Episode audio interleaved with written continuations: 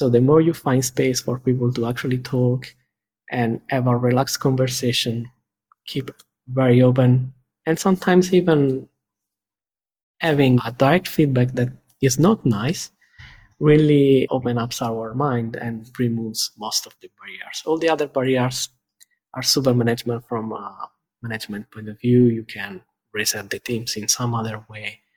But if you help the people to self-organize to achieve the goal, that starts to be really amazing. Of course, not all the companies are mature initially to get there, but as soon as you are able to tell the people, those are our goals, please self-organize in the best way you think you can move those goals on, they are gonna surprise you.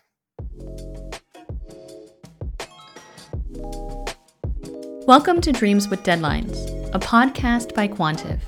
We talk about bringing strategy, teams, and data together to drive better business outcomes. I'm your host, Jenny Herald. From earliest startup stage to coveted unicorn status, few people have had more of a front row seat on helping grow businesses than my guest on this episode of Dreams with Deadlines. Luca Cipriani, head of architecture and OKR coach at Jimdo, knows intimately the strategic elements that make scaling ventures fly or fail. And he's sharing his rules of the road with us in this fascinating conversation. Here are a few of the things we talked about why success starts with staying nimble and building psychological safety into the core company blueprint, how integrating OKRs into processes from the outset ensures they are foundational at every stage of execution, what the goal should be in building a framework for your startup journey. Why it's important not to tie key initiatives too closely to key results. Which ingredients successful startup cultures tend to share in common. What constitute the most predictable barriers to building a healthy workplace, and how to head them off at the pass. And finally, we wrap up with Luca's thoughts on the importance of keeping OKR simple and giving teams the room to evolve, experiment, iterate, and surprise. Our guest also answers my quickfire questions in quickfire succession. Let's jump in. I am so stoked because today I have Luca with me on the show. He is the head of architecture, engineering manager, and OKR coach at Jimdo. He's helped grow businesses from startups to unicorns, which makes his story particularly interesting. We're going to talk about that today. By integrating OKRs into their processes and making strategy execution a real thing. Welcome to the show, Luca. It's Hello, great to have everyone. you. It's a pleasure for me as well. Okay, we're going to get started. We're not going to name names of these startups. But let's start with the journey because this is interesting. When you meet these companies, where are they at in terms of what stage of company we're talking about here? Do they have product market fit? People often ask, like, when's a good time to start using OKRs and think about strategy more concretely? Yeah, quite early in the journey is a bit simpler. So usually some of those companies started as startups, so even not completely finding the product market fit. And then they scale up and some of those scale up dramatically exactly because they are able to make more focus.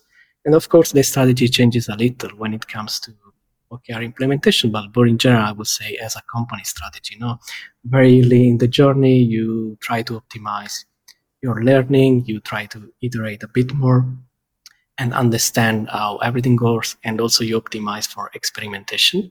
While later on, as soon as you scale up, you have different problems. It can be scaling your team, your infrastructure, your product, if you already reach product market fit. So the, the kind of problems change as well as the solution accordingly. So let's talk about the very early stages when you're pre product market fit, right? How do OKRs work then? What are you trying to do or accomplish using OKRs? Yeah, the best thing that I try to accomplish when you are very early in the stage is at first to create some strong alignment within, even if the team is extremely small. Uh, initially, it's very easy to lose a bit of focus because you are trying to move to, into different directions.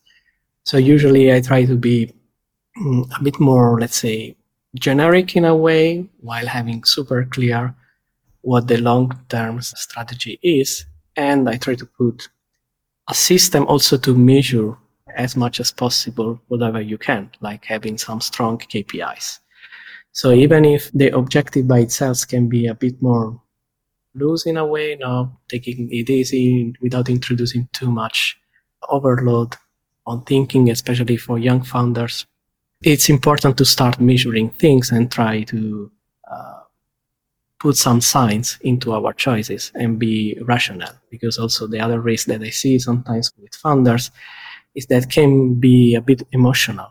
Maybe they want to close a deal. Maybe they want, they definitely want that uh, investment from either a VC or an angel. And sometimes they are tempted to take some shortcut. While if they have an important and clear way to measure things, it, to take those decisions is a lot simpler. So I try to at first implement a good framework to start measuring our decision and start to understand what success means for each of our goals.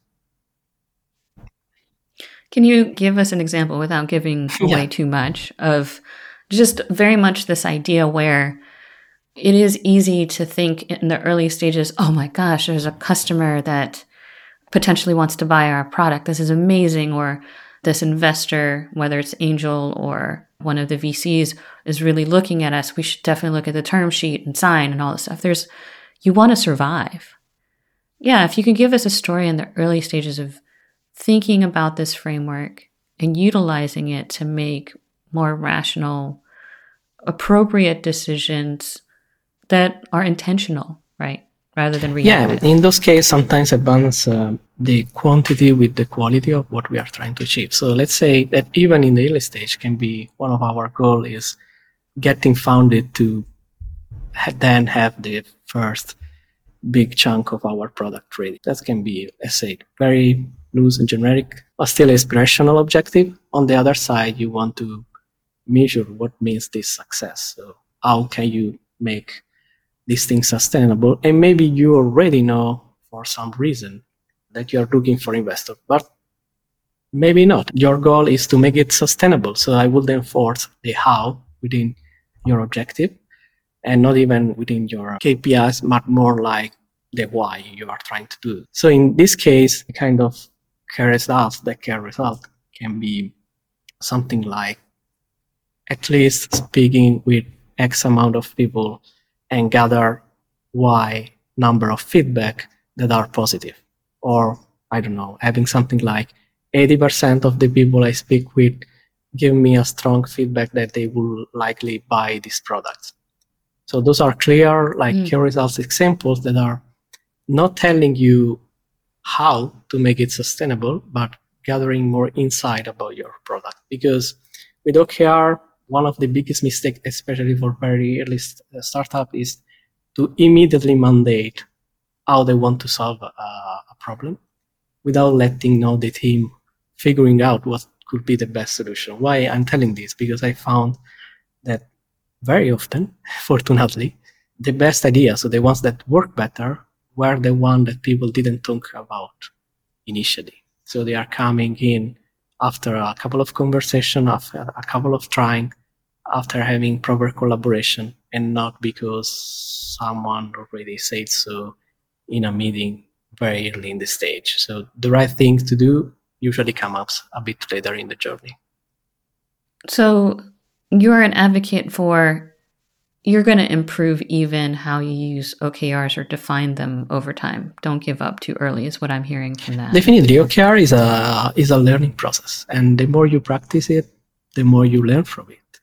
It's really like that. It's not something that is perfect by definition. There is not even a definition of like perfect OKR, even if there are some good guidelines, and they continuously adapt, and they adapt as much as your organization grows and changes as well. And that's why OKR are so flexible and not very rigid in their definition. So I've seen, I said, initially maybe you have even objectives that are very flexible to in, in sense of strategic view. They can be even a bit more long term. On the other side, I see more structured startup that do them every single quarter. They are used eventually to even have some sort of cascading OKR. I'm not a big fan about cascading OKR for this kind of startup or scale ups, but yeah, it's a learning process. And one important thing about OKR that I think is uh, not very popular yet, but for me is really the key, is that it's not too much important about defining the OKR, but it's more like about reflecting on them when something goes wrong, or where you see that your key results are not reaching your goal. So that's the really important part of the OKR is the reflection around them and see how you can even change eventually your strategy or your plans or your project or your initiatives to reach those goals no matter what or better let's say no matter what apart from your health metrics but that's another big topic eventually well let's talk about the first part of that then which is the reflection when you work with founders or teams uh, no matter the stage on really thinking about what had happened and why and then rolling those learnings into the next period. What are some of the practices that you do with these teams that you found to work? Yeah, the best thing that works is not delaying this conversation and doing that, I don't know, every quarter, but doing it every single week or maybe every other week at most. Because that really helps you change how you are achieving your key results. And of course, that also changed. Let's imagine an OKR cycle that is, I don't know, four months, know, something like that, or three months even. If you have a check-in and you reflect about your OKRs and your key results, especially initially, of course, maybe you just started a new project, so you can see the key results are moving slowly. And that's totally fine. That's why I also use a confidence level other than a progress metric when you check your key results. On the other side, if nothing moves for a couple of weeks and everything is still like, we are not so confident about it, we didn't move the needle too much, then is where the real conversation starts to happen. And you can really figure out if what you are doing is the right thing to do to move that key result, or maybe you have to completely rethink your projects and initiatives and say, look, those are going nowhere and we are mature enough to say, just stop these activities, find something new, try to be as creative as possible to still move that needle for the specific key results. And that works most of the time. But if you delay that and you do only, I don't know, once a month or every two months, it's too late. You discover thing, you discover that you didn't reach the goal, but it, there is no time to recover usually, and you lose an entire cycle. I mean, that makes a lot of practical sense. What if you are working on something, though, and you've never done that thing before, but we're putting measures against them? OKR methodology is very outcome oriented, right? Like, what are the results? We want a lot of people talk about outcomes over outputs or even inputs. What's your approach to thinking through this when there is no baseline? you don't know what the result is going to be because you've never done it before, but you hope that it's going to happen. How do you approach that? Yeah, there are uh, first a couple of prerequisites. So if you don't have already a clear North Star for your company, a vision and a strategy, actually starting using OKRs is even can be a big risk for your company because OKRs accelerate everything that you are doing. So if you are doing something wrong, then they just accelerate these mistakes and issues.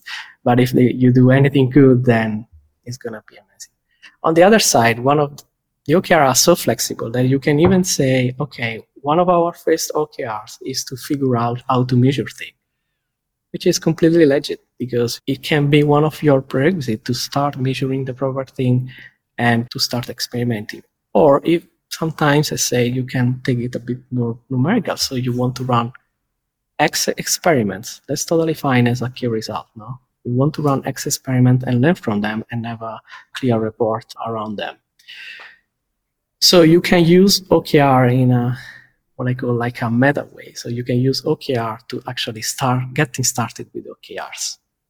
And I see also many companies, especially very early in the stage, where the first OKR they set is getting started with OKRs for real within our organization. That's a good way to get used to them. Okay, we've talked about now the early stage peeps. Let's talk about the part where the levers of growth are you you know that people want whatever it is that you're selling. And now it's really about putting fuel on it so that you can scale this. How does how do things change for the leaders that are managing those organizations and what are they doing differently so that they can maintain the focus of their companies in service of their north star in service of that vision the strategies that you're talking about yeah what i see in many startups that start to scale up dramatically is that they try to tend to have too many things on their let's say business board so portfolio management is also important and then what really changes is that because the organization is growing you can't have an approach that is either only bottom up or top to bottom. So I start setting up usually collaboration in a way where you have some top to bottom ideas very strong and maybe the board decide the objective. But then the KPIs are created collaboratively between all the teams. So they make proposal. They start gathering of their KPIs and they make a couple of proposals back to the business board and then it starts a, a conversation between those words and that why the middle management plays also a very interesting role in this conversation until then we have a filtering of the best key result proposal and then you start executing but the important part about this is that you don't want each of the team to only think about their own scope, but you want the whole company, removing any kind of barrier. There are some companies that are like divided in silos, functional ways, whatever. And you just say, whoever of you can propose something. And this is super refreshing because people feel motivated, they feel they can contribute, and if they even see their result that popping up in the company strategy execution plan, they will be the most motivated one and that's amazing because you remove all the barriers and you start having collaboration across different departments just because the results is clear and again you don't want to specify the how is going to be figured out by all the teams together then of course it can be that some specific results can be moved ahead a bit more i don't know from the marketing department or sales or engineering whatever but the important thing is that you don't connect directly key results with specific initiatives you don't tie exactly. key results to specific initiatives. Let's talk about that because most people are like, okay, so senior leadership is defined the strategy. Here's what senior leadership thinks OKR should be. The teams are thinking about what they're going to do and how they're going to kind of align to those ideas. And then there's a bunch of work that needs to be done, the execution. Can you explain more what you're thinking in terms of don't tie specific initiatives to key results? Yeah, so ideally, what is like our dream to move those key results with doing as less work mm-hmm. as possible. No, so that's our goal, and still moving the needle. So tying it directly to some specific initiatives could be risky because the risk is that you keep busy people, but you actually don't move that needle that much. So what I prefer is to start maybe some initiative that you have in mind, some projects, and let's say every one, two weeks, try to see if they have effect but if they don't, just feel free to declare, okay, that project or that initiative is not working after, I don't know, maybe even one month. It depends from the project itself, how fast you expect some results. But if they are not moving anything, it's totally legit to say, this is not working. Please give us more ideas. And the fact they are not directly tied is important because it opens your mind to creativity and say, maybe there are other ways of doing so. I can even make some example about that. But I think like a company, one of those company were looking for gathering more leads and they had a ton of work on the marketing side and people saying, oh, we should have act more campaign, we should spend more money on advertising and everything. And then one of the engineers said, Oh, look, last time I remember that I went to some local meetup and I had some good leads. And they say, Oh, that's interesting. Let's try it out with a very small budget. They sent two engineers in many meetups and they got four times the leads that the marketing team was able to do with less than one tenth of the budget. Just because was something not explored, they didn't think about and was coming from engineering department. So it wasn't sale, wasn't marketing, completely different one. And that was extremely successful. So that's really where creativity comes into play. Let's take some more examples. Let's talk about some more success stories, if you will, of kind of unconventional wins that happened as a result of not tying specific initiatives to key results. This is interesting because I think a lot of people tend to back into their backlogs, right? They have a backlog and they're like, well, what results will we get if we did these things? And what you're proposing is let's think about what we really want, which is more leads. And whoever has an idea of how to get more leads, let's try those things for a limited amount of time and constrain that, and see if it'll manifest. So, can you dish out some more examples? Yeah, there are other examples. Another one is like a company wanted to reduce their cost of goods, especially when it comes to service providers, and these costs were significantly. So, this company is a, let's say, mid large size one and they started looking into the vendors that they have and trying to remove initially the number of SaaS vendors one by one, but that wasn't very effective.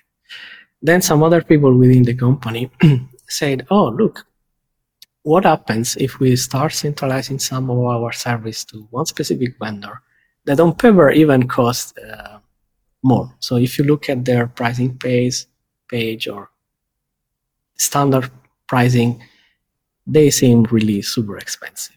But then they say, what we go back to them and start asking if we centralize everything and try to get a discount. Like that was completely out of the, of the door right now. So those people made a proposal and directly get, went to that vendor, started to involve also the marketing team saying, oh, we not only eventually are going to commit with you for one year. Maybe we can make it like two, three years. Maybe maybe we can do together some marketing activities, and we say that we are with you as a vendor. And this company say, "Oh, that's amazing. We always wanted to work with you, but we're never able to." And they got a seventy percent discount of the price from off the shelf. And this was like, okay, stop working on every other very small optimization. Start having this call and go ahead. And this is now happening. So this company is saving millions a year thanks to just thinking a little more out of the box. And because the goal was reduce the cost of goods, it wasn't like, I don't know, remove uh, 15 different software as a service that we are using. Oh, wow. That is awesome. Millions of dollars saved because they thought outside of the box, as people say. Okay, We've been talking about a lot of positive stories. Let's talk about the other part where things just go sideways and off the rails. Because that's something I think people really want to know about and learn from. In working with the companies that you've worked with thus far, can you talk about some stories where it maybe it ended up okay in the end, but somewhere in the middle, it was not good, and you you saw reasons why? and you were able to learn with them what was going on. Let's talk through some of those. Yeah, sometimes um, I've seen companies I said maybe having even the mm-hmm. CEO or the founder try to thinking that doing too many things at the same time was a good idea was actually for them the best idea to move forward and achieve more. And actually i perfectly knew it was like the opposite. And this kind of conversation starts to be very hard also because very often that lends to have a, a different expectation between the team and a lot of friction. So team feel extremely stressed out because they see a huge uh, backlog of things to be done. They usually are even sometimes understaffed and they feel pressure for no good reason. And they also feel slow and they know they are slow. So sometimes like the upper management say, oh, why everything is, is slow? Maybe our teams are not able to deliver well. and this is, of course, not super nice. And it's one of the example of failure. Another one is that some people directly call me and say, oh, we want to try solution X. Like, I don't know, we want to use any agile framework whatsoever, or we want to start using OKRs immediately. And I start with my question like, but do you already have a strategy in place? Do you already have a company vision? Do you have core values for your companies? Because if you don't, and some people also tried already that way, they make really huge mistakes because they work in a direction that at the end of the day is every three months or every time they implemented an OKR cycle is moving in a different direction. And then people will start leaving the company. They are confused. They don't see huge progress in the long term, but they only see let's reach the goal in the short term. And even more often, it happens that someone set OKRs, but the teams feel they have to reach them at all costs even neglecting their core values or without having any health metrics. So I've seen companies that, for the sake of having more users in their platform, they started doing things about not being compliant with some GDPR rules or like selling their the data of their customer, like really horrible things because they only felt the pressure, but there was no control boundaries within the company. And that's super risky because you risk to completely destroy your company or your organization more in general due to not setting rail guards.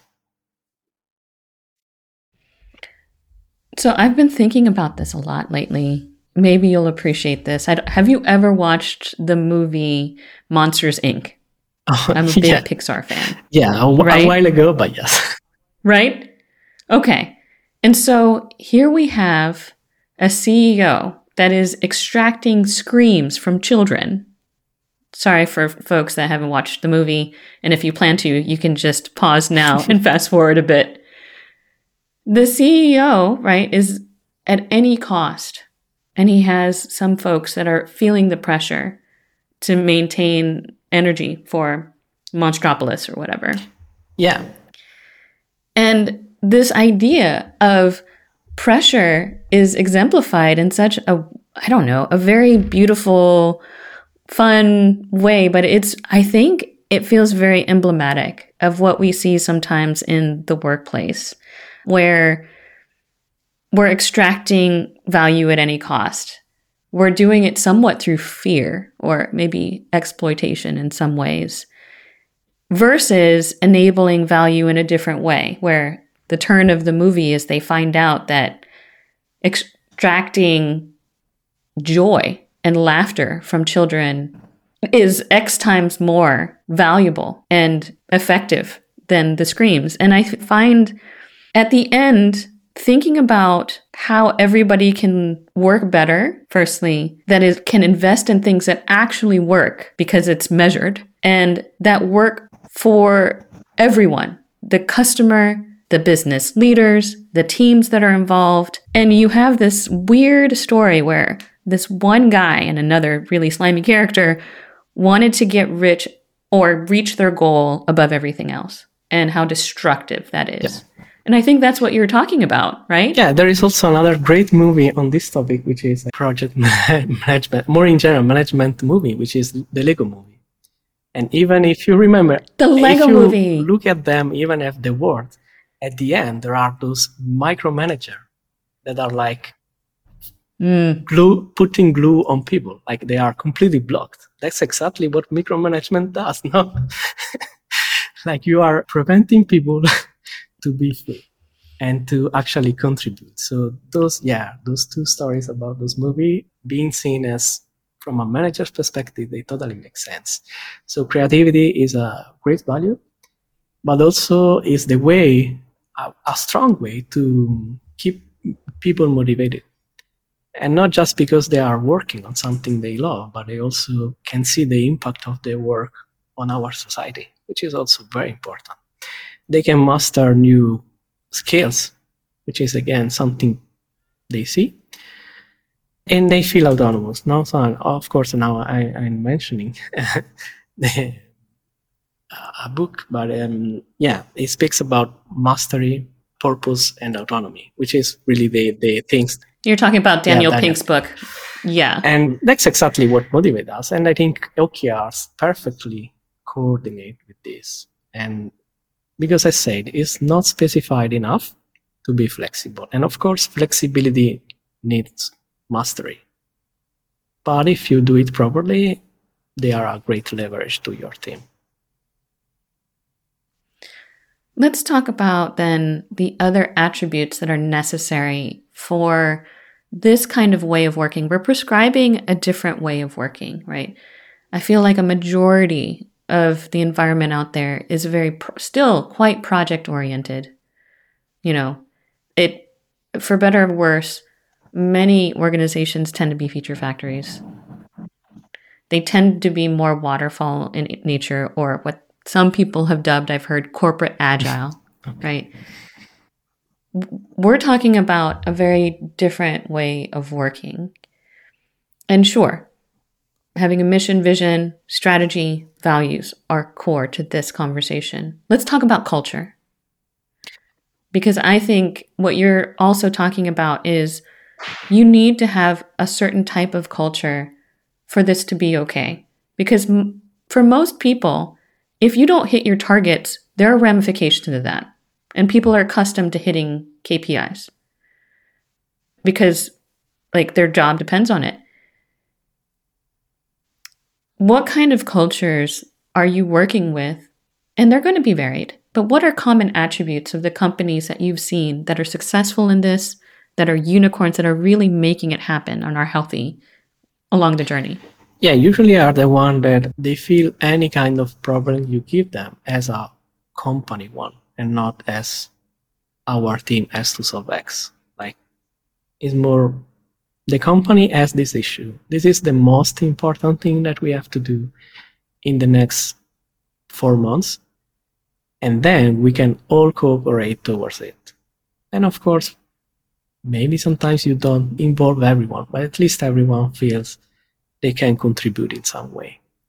So that that's one of the biggest difference. And of course, also the larger the company, the more complex this becomes, and that's why most of the biggest company still work in a way that is a network of different sub companies to some extent, because I think there is mm. some kind of a limit around. Let's see, at least from my personal experience, around 500, 600 people, where you start to have completely different dynamics and splitting the companies in even more sub companies could be a good idea. But definitely within an organization, removing such barriers is one of the biggest advancement that I see uh, when companies move from being a startup maybe to a unicorn and start to be extremely successful. They remove most of the barriers. That means, yes, a cultural change. And also it requires that the staff you have, the team you are working with, they just don't feel autonomous, but they are also able to do their work autonomously.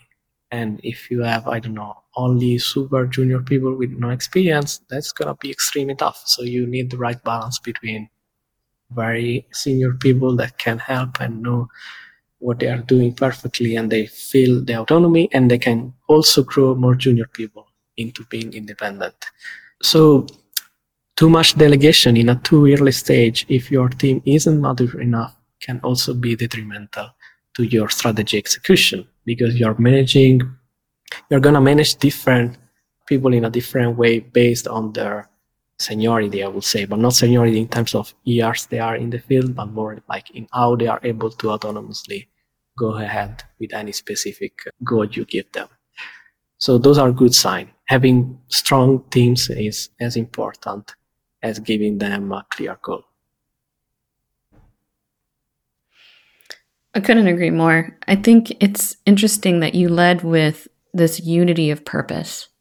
Like that is the thing that you led with, and ending with you know, we need to make sure that our teams are properly supported so that they can get the job done.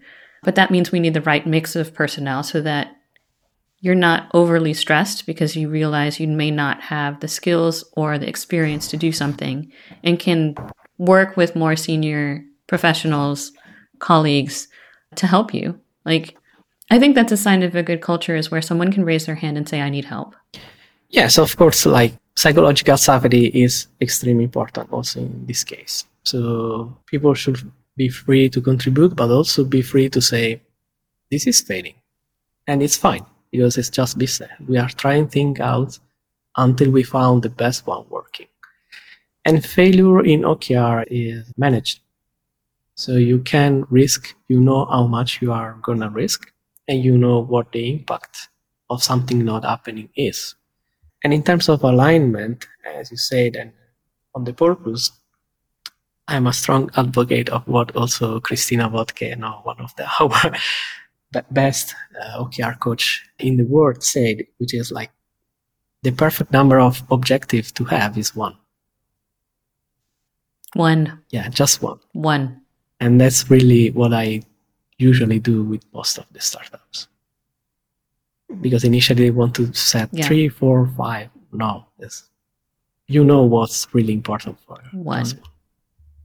And that's not to say that you don't work on the other like things that keep the business going. Because I think that's a common mis- misconception too. It's like, well, let's just stop everything and focus on the one thing. And it's no, you still have to run a business. no, definitely. you can't just drop everything. That doesn't work either. You got to run it and you got to also change the business, which is what OKRs are meant to do.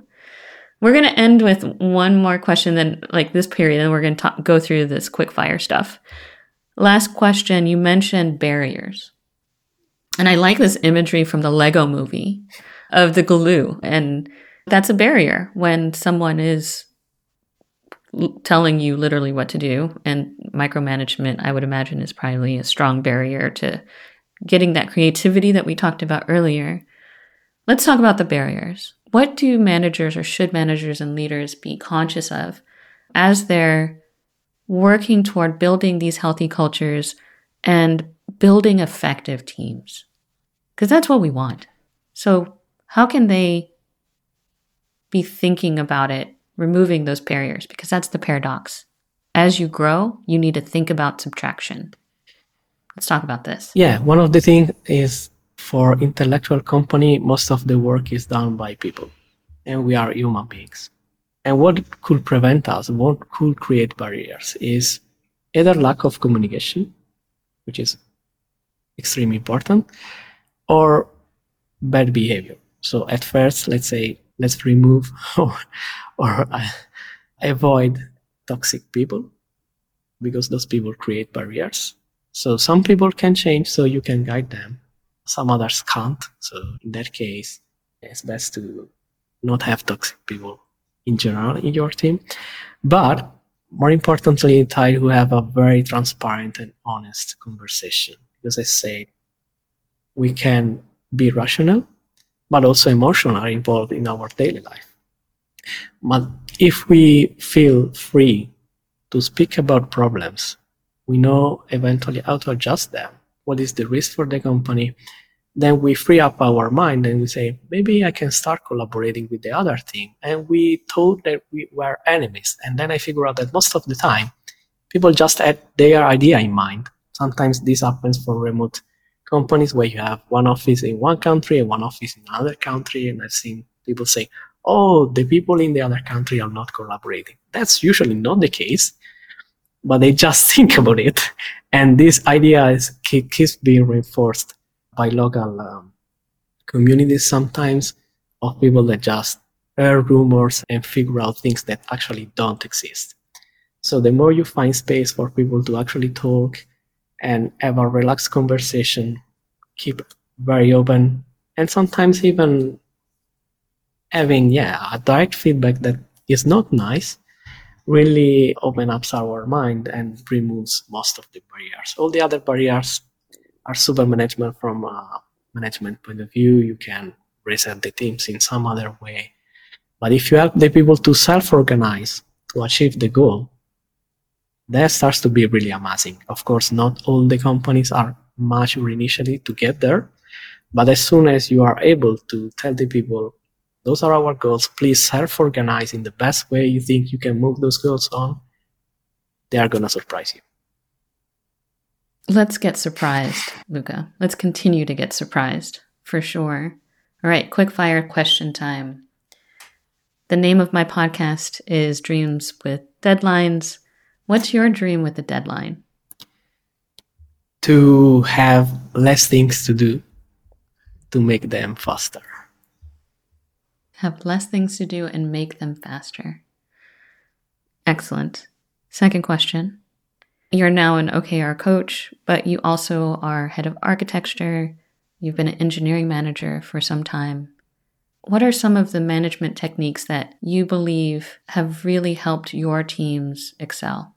Like practices that you have thought through and work with your teams on? I think that having a great attention to details and quality more in general, whatever can mean for your specific organization, played a dramatic role into introducing any kind of change, whatever the change is. So being open with the mind and helping people figuring out that raising the bar of quality all the time dramatically helps you whenever you want to change anything because you know that changing doesn't break too much. And then, last question. You work with a lot of teams incorporating OKRs. Startups out there, scale ups, dream of being the unicorn. What advice do you have to give them about how to get there? Like how to remain focused on the prize, so to speak?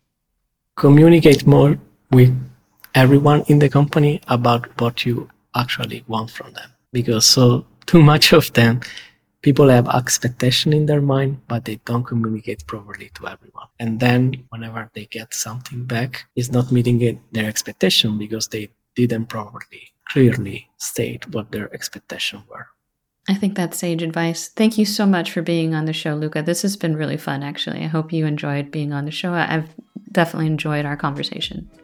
Same. That's amazing. Thanks. That's it for this episode. Dreams with Deadlines is produced by Quantive. You can find show notes and transcripts on our website, quantive.com slash resources slash podcasts. If you have a specific question, email us at dreamswithdeadlines at quantive.com and your question might be answered on the show. Thanks for listening and see you next time.